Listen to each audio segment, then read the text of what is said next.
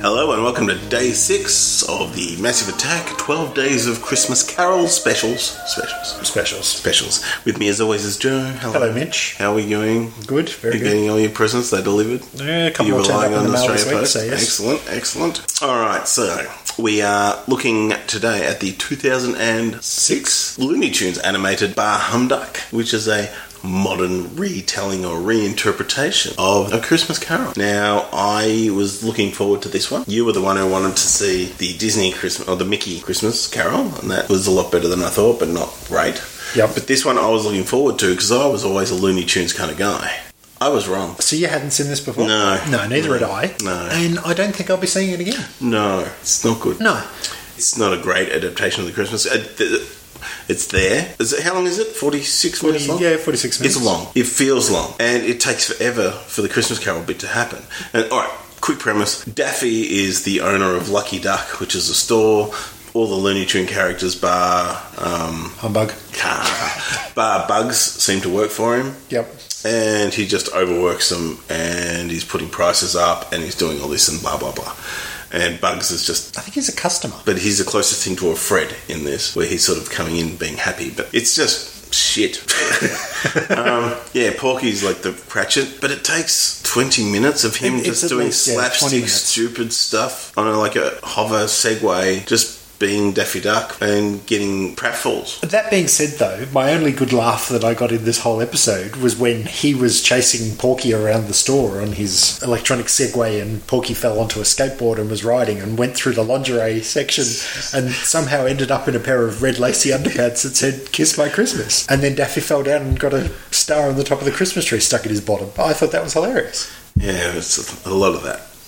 I love that. And unfortunately, if that's the highlight of your program, But yeah, like I said, it, it literally took 20 minutes to get to the ghost. The idea is you establish that he's a miser and then bring in the ghost. So we get Marley's ghost, which is Sylvester, which makes no sense. No. He's, not, he's got two chains, there's no locks or anything to it. It's just like. And it's not even that he was Daffy's partner. He's just E It was someone he looked up to, Yeah, yeah. CEO of some other shop that died. Yeah, looked up. to. yeah, and it wasn't a warning. It was all done comedically. It was like, okay, fair enough. I mean, I understand it's not. They were trying to be funny, where the Mickey's Christmas Carol was trying to be true to the source and do their version with their characters. Where this was just using the trope, like The Simpsons said. Yeah. in their episode that everyone's done this trope. Yeah, so you had Sylvester warn him, then you had Granny and Tweety for the Ghosts of Christmas Past, Yeah. and they only quickly went to him at school. Well, it was orphanage. talking Orphanage, about sorry. how he wasn't getting picked. And there was just a couple of gags there, and that was it. It wasn't even a painful or it wasn't heartwarming, so they weren't even going for that. So they're not trying, they're not even trying to, um, well, you just leave it at that. I don't think they were even trying. Oh, they're trying to be funny. They weren't trying to be emotional. They weren't, which the story is very much hit you over the head with emotion that you should love each other at Christmas. That that's what it is. This is not that. They didn't even try. So that was pretty much it for Ghost of Christmas Past. Ghost of Christmas Present was Yosemite Sam. Yosemite, and he had the green cloak and Yep. the and the, the wreath around the head. He had the look right, and he just kept hitting him around the head a lot. And Yeah, then that's went- all they seemed to do, just beating up on Daffy, and they kept doing the traditional Daffy get punched and have his beak spin around Yeah. type gags. So where did they go visit? Oh, they went and saw Bob Cratchit, Porky, and he was there with his daughter, and she's not sick. She just wanted a doll for Christmas, and he goes, oh, I don't know if I can afford it. Well, Well, you know, he couldn't afford it. He's saying, oh, we'll see what happens, and and They- Daffy's making everyone work Christmas Day.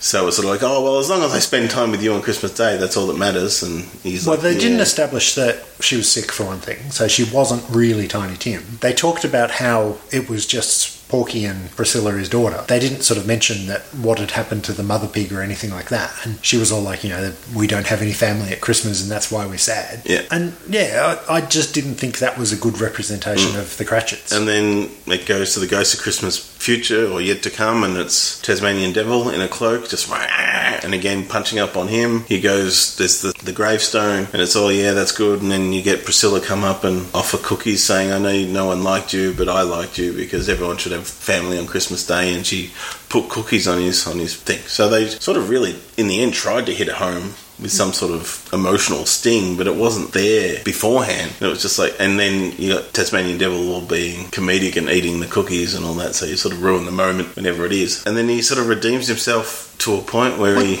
He did and he didn't because he kind of woke up on Christmas morning and was was like expecting all his staff to come in at five o'clock. But then when they came in, he was like, "Oh, you know, presents for everyone." He sent the Martian home in a spaceship, and he he gave Elmer, who was overworked, Holiday. a holiday to Hawaii. But then he was like, "Oh, how am I going to cover this? You know, all, all this extra healthcare and all this extra stuff." So he was kind of redeemed, but then Not. not. Yeah, It, it just- it wasn't very funny. Like, I have a lot of time for Looney Tunes, but obviously old Looney Tunes. New Looney Tunes don't seem to do it. And as a Christmas carol, it, it fell over. Well, if you look down the line, it didn't have the door knocker with Marley's face, so that's a that's points off. yeah, true. The Ghost of Christmas Past didn't have you know a luminous head or a snuffer or anything like that.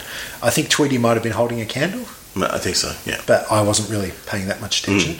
You didn't have a Fred character, so you just had that Hmm. No, sort of Bugs, was the closest thing, but not really. Yeah, he he was more trying to get Daffy to get into the Christmas spirit, but Yeah. it Mm. wasn't any real Fredness to him. It, it just missed the beat on a lot of things. And the fact that we've grown up watching old Looney Tunes, and this is yeah 2006 Looney Tunes, and a lot of the voices just weren't right.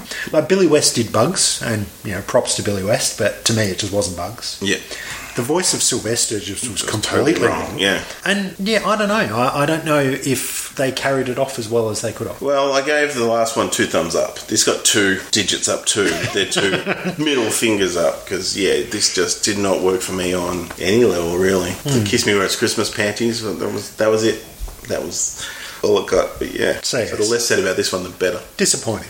Yeah. And looking at the IMDb when I was reading into it, there was actually a 1979 Looney Tunes Christmas special, and part of that Christmas special was a reenactment of the Christmas Carol. So maybe we should have picked that one. We should have. Oh, too late now. There's always next year. We've watched, so you don't have to, people. Yeah, much like the Star Wars special we did last year. Yeah. I don't think I'll be watching this again. This will not be a Christmas tradition. Nope. But yes, we can't all pick winners. No, that's- so hopefully tomorrow we'll be back with another adaptation that is a bit more of a classic, and that is Bill Murray's Scrooged. Yeah. So yes, join us tomorrow for day seven, and that's enough to say about Looney Tunes. So until then, Mitch, thank you very much. Alright.